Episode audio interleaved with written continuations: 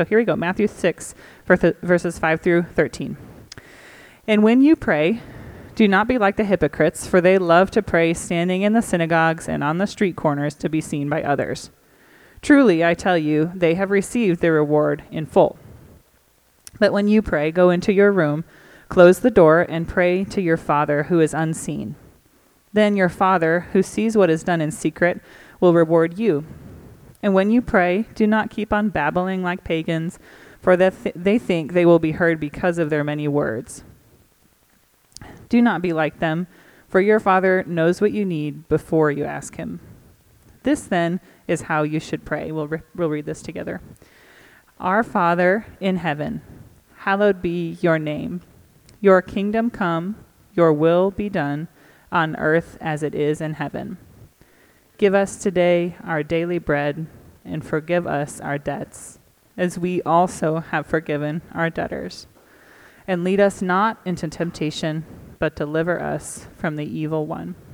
For yours is the kingdom, and the power, and the glory forever. Amen. This is the word of the Lord. Thanks be to God.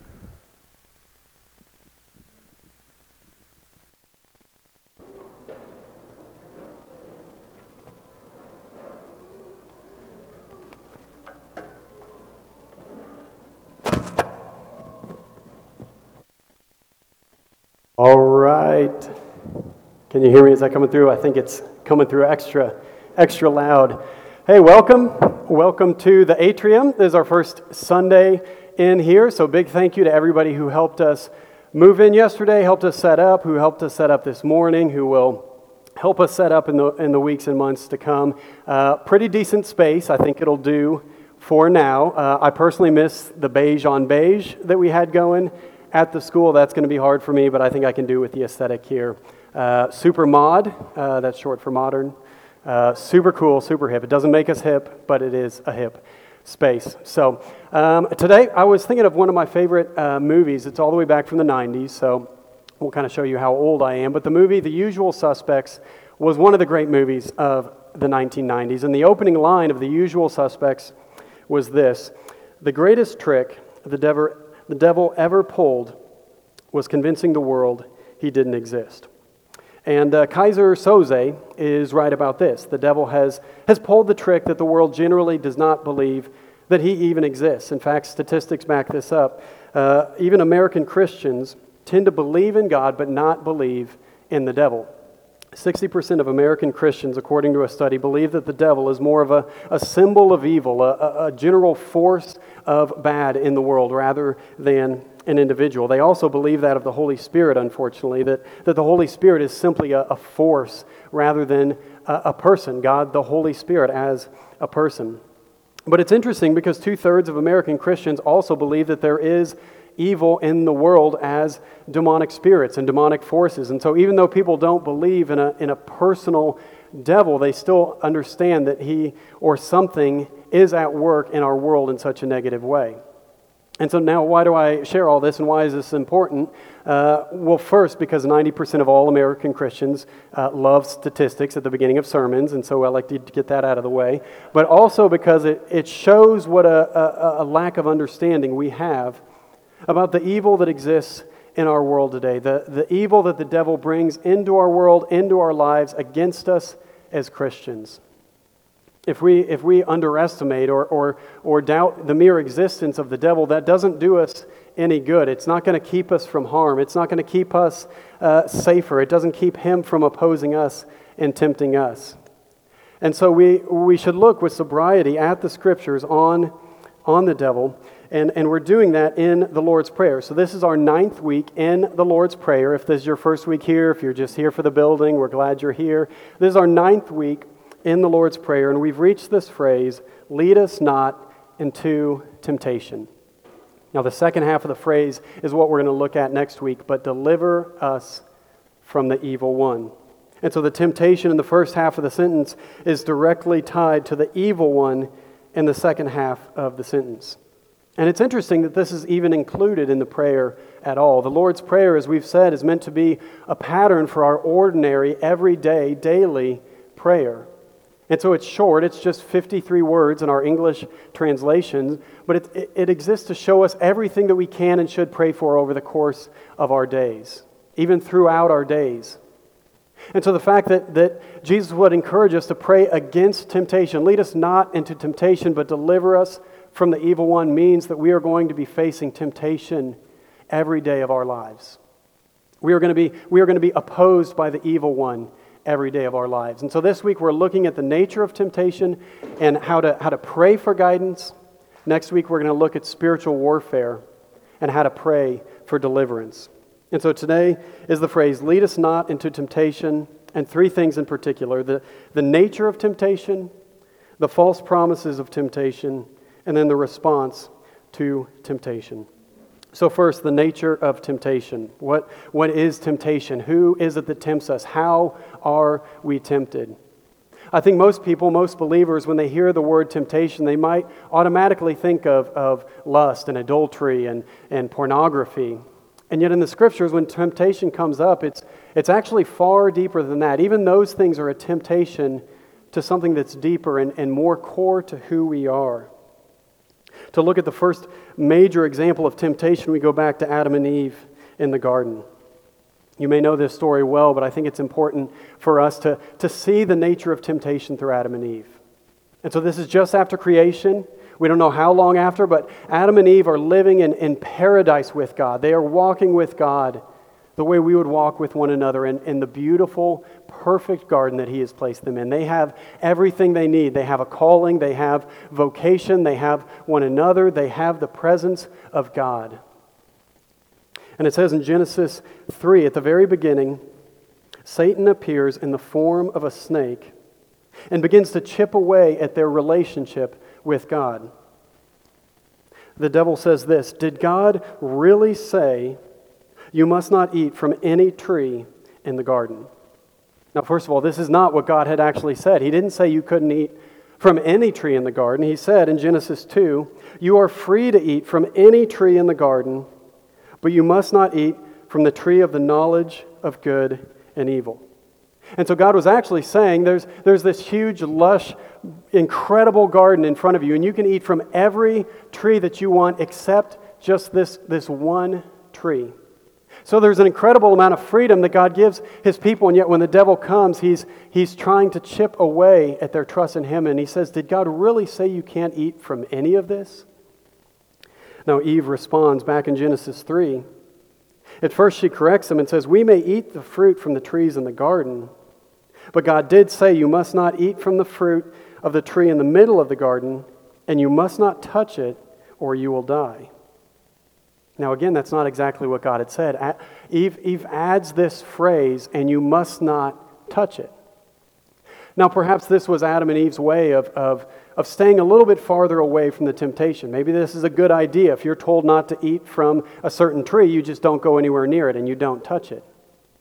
But they began to believe that, that even this extra, this extra law had become God's law itself. Sometimes we get confused and we add extra rules and regulations to God's law, and then we can't remember what was God's law and what the man made laws are. And so the devil responds, You will not, you will certainly not die. So now this is another sort of half truth from the devil, from our enemy. He says, Certainly you won't die. And in one sense, it's true, you won't physically die, but in a deeper sense, you will face a spiritual death that will cost you the rest of your lives. And in fact, all of creation will face a spiritual death and a curse that it will be under for centuries and centuries. And the devil's snake says, For God knows that when you eat from it, your eyes will be opened, and you will be like God, knowing good and evil. So again, the devil is lying. It's, it's so sneaky, it's so shifty, it's a, it's a half truth.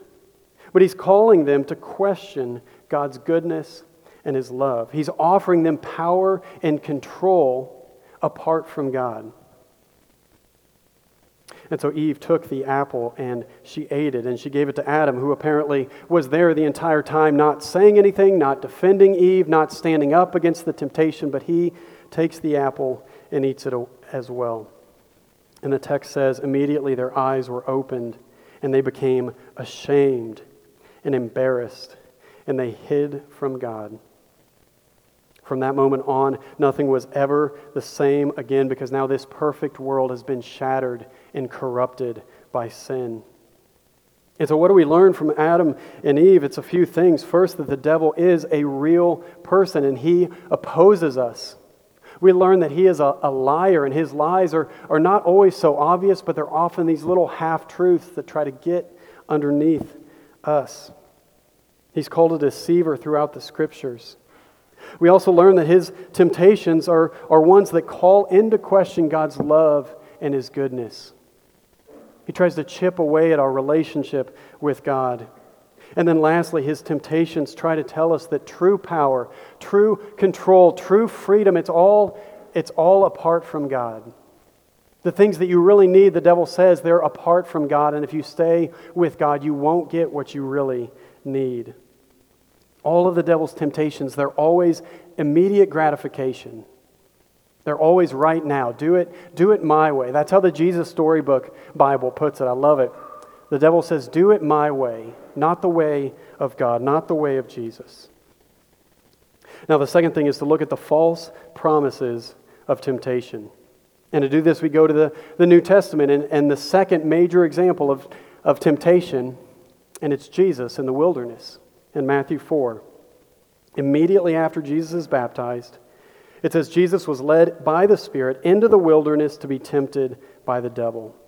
After fasting 40 days and 40 nights, he was hungry, and the tempter came to him. And so this time, Satan doesn't use the, the snake costume. He knows Jesus is not going to be fooled by that old trick. But he comes in a moment of weakness and vulnerability. I've never fasted anywhere near 40 days and 40 nights, but I can tell you how quickly I get hangry when I'm fasting. It's like 40 minutes and suddenly I, I can't stand up the way that I used to to temptation or whatever it is that's opposing me. And so it is, it is cold blooded that the devil waits until 40 days and 40 nights without food. And then the first temptation is bread. The first temptation comes like this If you are the Son of God, tell these stones to become bread. Now, what I think this temptation is, and what we can relate with so much, is that this is a temptation to comfort and ease. The first temptation, it, it strikes Jesus' vulnerability, and we are tempted in the same ways. We're, we're tempted to take shortcuts into comfort and ease all the time. The, the way of the devil, when he says, do it my way, it's always rejecting God's timing. It's always a shortcut. It's always immediate gratification. He's saying, use, use your skills, use your abilities, turn these stones into bread. Do something great in the world, and then take the reward. Take the bread that's yours. It's a constant temptation. The devil's saying to us, You don't need to follow that hard way of God. You can do it so much easier. You can have, you can have comfort and ease right now. And we're tempted in the, the smallest and the, the most subtle ways. And the devil knows what's going to get into our minds. He says, You need that third road bike. And we say, Not today, Satan. I need it. I want it so bad, but I'm not going to get it. All the temptations to comfort and ease, they come so slowly and so softly. In Luke 12, Jesus told this parable about comfort and ease. He said, The ground of a certain rich man yielded an abundant harvest. He thought to himself, What shall I do? I have no place to store my crops. And then he said, This is what I'll do I'll tear down my barns and build bigger ones. And there I will store my surplus grain. And I'll say to myself, You have plenty of grain laid up for many years. Take life easy, eat, drink, and be merry. Now, this is, this is the American dream. This is what we are taught to do, taught to love, to, to build something and to grow something and to make it bigger and to store up things to ourselves so that at the end of our days we can take life easy and just, just relax, just, just enjoy the fruits of our labors. But the parable doesn't end there. Jesus continues, But God said to him, You fool. This very night, your life will be demanded from you. Then who will get what you have prepared for yourself? This is how it will be with anyone who stores up things for themselves but is not rich toward God. The temptation to comfort and ease, it's, it's everywhere around us in our world. It's the water that we swim in every single day, it's the air that we breathe moment by moment by moment. And yet, Jesus calls the lover of comfort a fool. I think it's so interesting and important that the devil's first temptation to Jesus is not even really a, a specific sin. I mean, to turn stones into bread, that, that's a miracle. It's not really a, a sin in, in other circumstances. It's not like he's telling him to do something outrageously wrong. He's just telling him to do things his own way, to prioritize his own needs, to not wait on the timing of the Lord to do life without God, without hardship, without self discipline, without generosity towards others. And this is the false promise that true comfort and ease is available apart from God. That if you want comfort and ease in this world, you have to do it apart from God. I think so many in our culture are, are captured by this first temptation. And it's not a sin to, to watch Netflix. It's not a sin to, to have an IPA after work. It's not a sin to go on vacation. And yet, these things are meant to be refreshers from us, from the work that we are doing day in and day out in God's kingdom. The good work that, that God has called us to in, in cultivating our, our culture and our land, the work of raising children and, and building friendships and serving the poor and needy, these, these gifts TV, good food, Colorado. These are wonderful gifts given to refresh us. But like dessert, any too much of a good thing, it's going to destroy us. The first is doing the work that God has called us to. And so Jesus passes, he passes this first test. He won't take the easy way out. He's going to do what God has put him on earth to do. But the devil comes back with a second temptation. It says, The devil took him to the holy city and had him stand on the highest point of the temple and said, If you are the Son of God, throw yourself down, for it is written, He will command His angels concerning you, and they will lift you up. And so the devil even used scripture in his temptation of, of Jesus. And I want to suggest that this temptation is a temptation to popularity a temptation to getting the, the approval and the praise of other people, to having other people look to you and, and meet your needs and, and lift you up. A temptation, again, that we face each and every day. For us, it makes it, it might look like making sure others know who we are and, and respect our position in the world.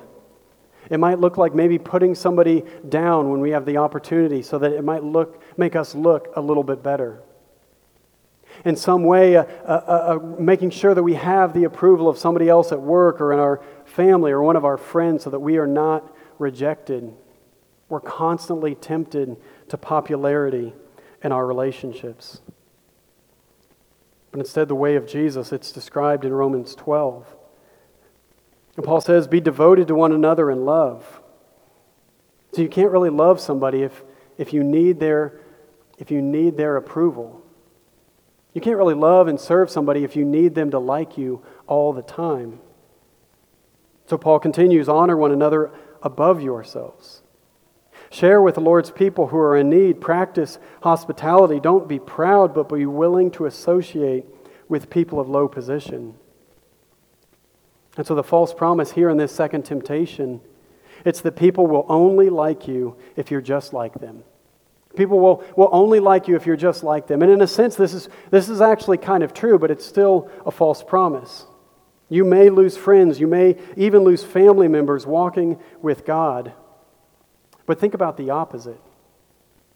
Think about always trying to shift who you are and, and find the right words for every single person you're around so that you never lose their approval. That is exhausting trying to figure out the exact right type of person that each and every person you meet wants you to be. It's exhausting and it'll, it'll lead soon, sooner or later, it'll lead to a total collapse. Jesus passes this second test as well, he's not going to be a crowd pleaser. He doesn't need others' praise. He will love and serve them instead. Now, the third and final temptation. It says again, the devil took him to a very high mountain and showed him all the kingdoms of the world and all their splendor. All this I will give you, he said, if you will bow down and worship me. And so the devil, he has been increasing the, the power and the appeal of each of these temptations. The third one is, is the great temptation, the capital T temptation, and that's to power. Power over other people, power over the world, control over others. He thinks maybe Jesus won't go for comfort and ease, maybe he won't go for popularity, but nobody can resist incredible power over the world.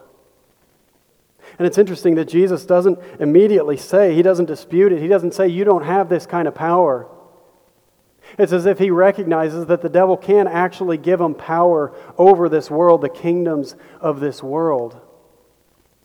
But Jesus recognizes too that this immediate power, take it, take it now, take all of it right now. Do it my way. That's not the way of God. There has never been a day or an age without the abuse of power. And our culture is so power hungry, so power addicted. We see it in politicians and billionaires and, and celebrities. And yet, the great temptation is to see it out there and, and not see it in here. To look out and, and see the, the, the power addiction that, that exists in our world and not to see it in our very own hearts. Each and every one of us has a natural bent to, to gain and to accumulate power for ourselves. And usually it's more subtle. It might be hanging on to, to money or possessions or relationships or influence. Maybe it's not serving the poor and needy or giving in generosity the way Jesus did. And this is the false promise that the world has what you really need and the way of Jesus will cost you dearly. Jesus passed this third test as well, and it says that the devil left him. And that's the promise of the New Testament resist the devil, and he will flee from you. Recognize the, the lies of these temptations, expose the false promises that are beneath them, and it's as if the devil doesn't have the, the patience and the stick to itiveness to keep messing with you. He'll just go on to the next person. He's living in the moment and calling us to that immediate gratification. So he moves on to someone else. And so the third thing for us this morning is the response to temptation. In our prayers, how do we respond to temptation? The first thing is simply don't be surprised. 1 Peter 4 says, Dear friends, do not be surprised at the fiery trial that has come upon you to test you, as though something strange were happening to you. But rejoice inasmuch as you participate in the sufferings of Christ, so that you may be overjoyed when his glory is revealed. Now, this could be a whole sermon in itself, but God, God doesn't tempt us. James 1 makes that explicitly clear. God does not tempt us to sin or to do evil. And yet, God does test us.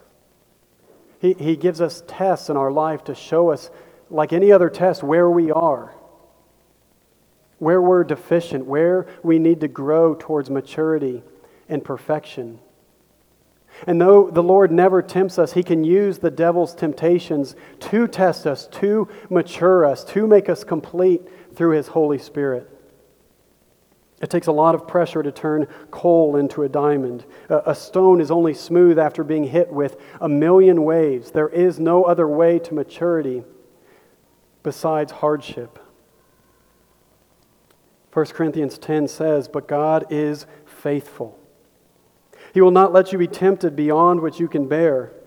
When you are tempted, He will also provide a way out so that you can endure it. And so the first thing is don't be surprised. I think in our suffering, one of the, the greatest forms of suffering, the thing that increases our suffering is our, our surprise at it. When one of our coworkers says something mean behind our backs and we find out about it, when somebody says something mean to us, when we suffer a, a loss, when we suffer real loss in this world, we think, how could this happen to us? Why would God let this come into my life? And we can, we can spin out and spiral simply by being surprised at the nature of suffering in our lives. But Peter, who, who is John's dear friend and knew what it was like to be tempted, he even denied Jesus three times. He says, Don't be surprised at the fiery trial that has come upon you. Now, the second thing in response to temptation is to take the better offer. Take the better offer. Jesus' response to that last temptation, the, the temptation to power, this is what he said. He said, It is written, worship the Lord and serve him only. It's a direct quote from Deuteronomy. And so Jesus doesn't say, No, I'm, I'm not interested in power. I, am not going to I'm not going to take that way, even though it's appealing. He doesn't simply push back on the temptation to, to comfort and ease, the temptation to popularity, the temptation to power. He doesn't merely resist it, but he takes the better offer. He says, Worship the Lord and serve him only. There is only one true God, and he is better than anything you can ever offer. And so he's not just merely resisting a temptation to a good thing, he recognizes that he already has something far better in his Father. In fact, everything that the devil tempts us with is something that's already true of us or something that we already have promised to us in Christ. The devil's just trying to give it to us the wrong way, trying to give it to us right now. So think about it the temptation to comfort and ease in this world it's an illusion, it, it will be gone one day.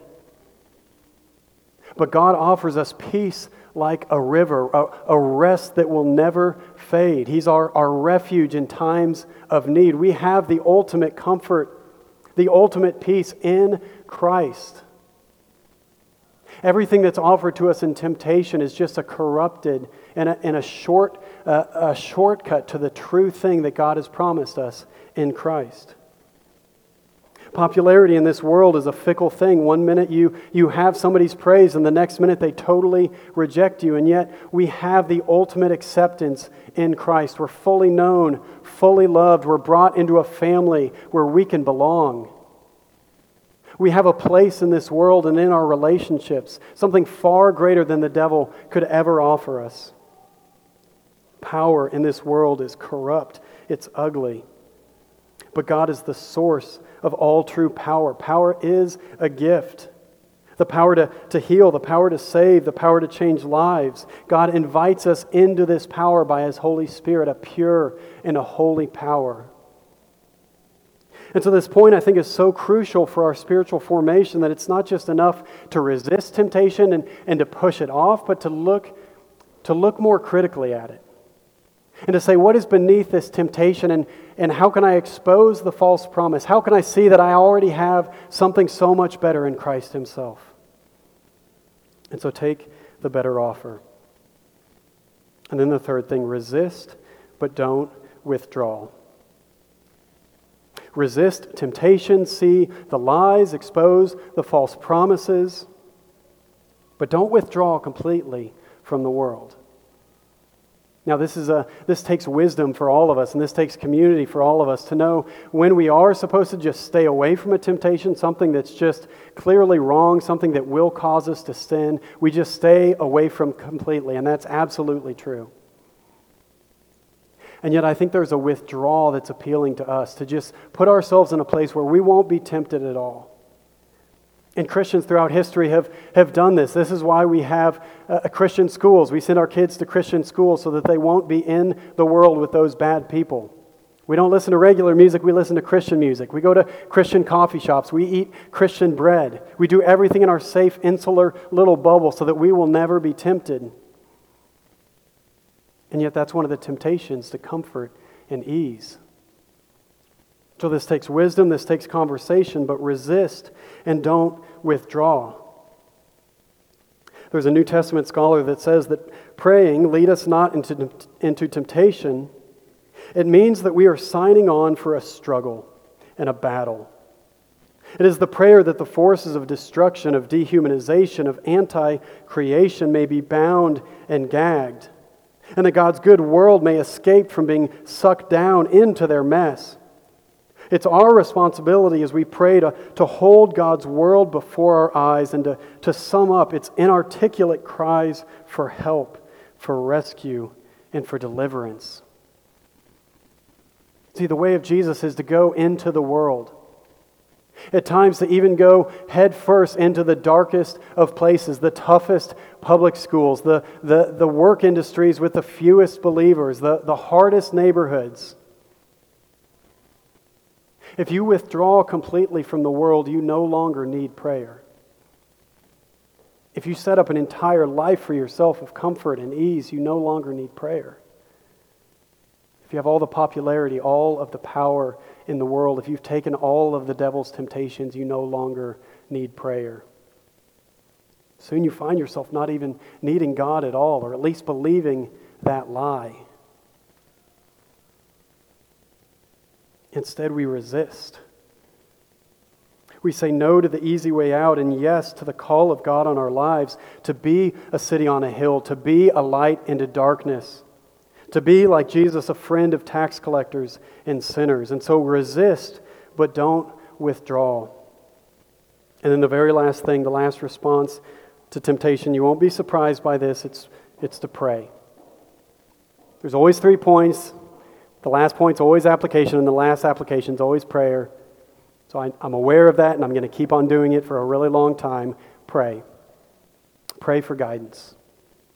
Pray for deliverance. Pray for a way through. Pray for the way of Jesus that you might cling to it, that you might understand and have wisdom for resisting but not withdrawing. Pray that you might see the temptations to comfort and ease, to popularity and power. Pray that as you reflect on the day before and the week before, that you might see places where you gave in to temptation, where you took the shortcut, the easy road through, instead of following the Lord in the hard place. We pray this as a constant reminder of our need for the Father's protection. So we don't have to live in fear. We can pray this prayer precisely because Jesus has already gone directly into the darkest forces of evil in this world and he's conquered them. He has already faced the devil head on at the cross and been victorious. He's already gone to the cross to pay for all of our sins. Every time we've given in and taken the shortcut, He's already paid for all of that in His death. And His resurrection shows the power of God over all evil. God and the devil are not two equal and opposite forces fighting against each other. God created the devil. And he fell in his own sin and has been opposing God ever since, but God can crush him at any moment that he wants. At the cross, he has already defeated death, sin, and the devil. And one day, all of those things will be fully realized in our lives. And so, with boldness, we don't have to hide from the temptations of this world. We don't have to wall ourselves off. Instead, Hebrews 4 says this, and it's such a beautiful verse.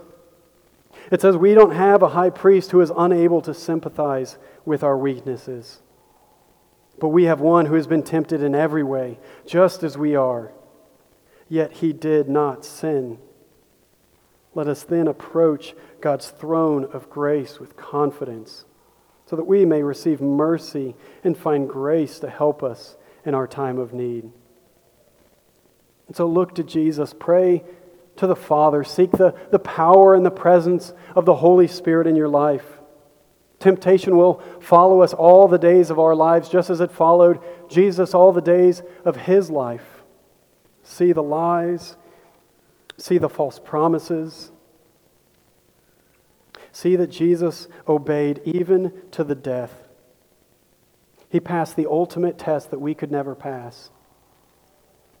And now he invites us, understanding, being able to empathize with our weakness and our vulnerability and the temptations that are against us. Through Jesus, we can approach the throne room of God like a true king's son, go right to the throne without fear the ultimate power in the universe right before us in prayer. The one who created us, who loves us, who has adopted us. And so Hebrews says, approach the throne of grace with confidence. and there find mercy and grace in your time of need. Let's pray.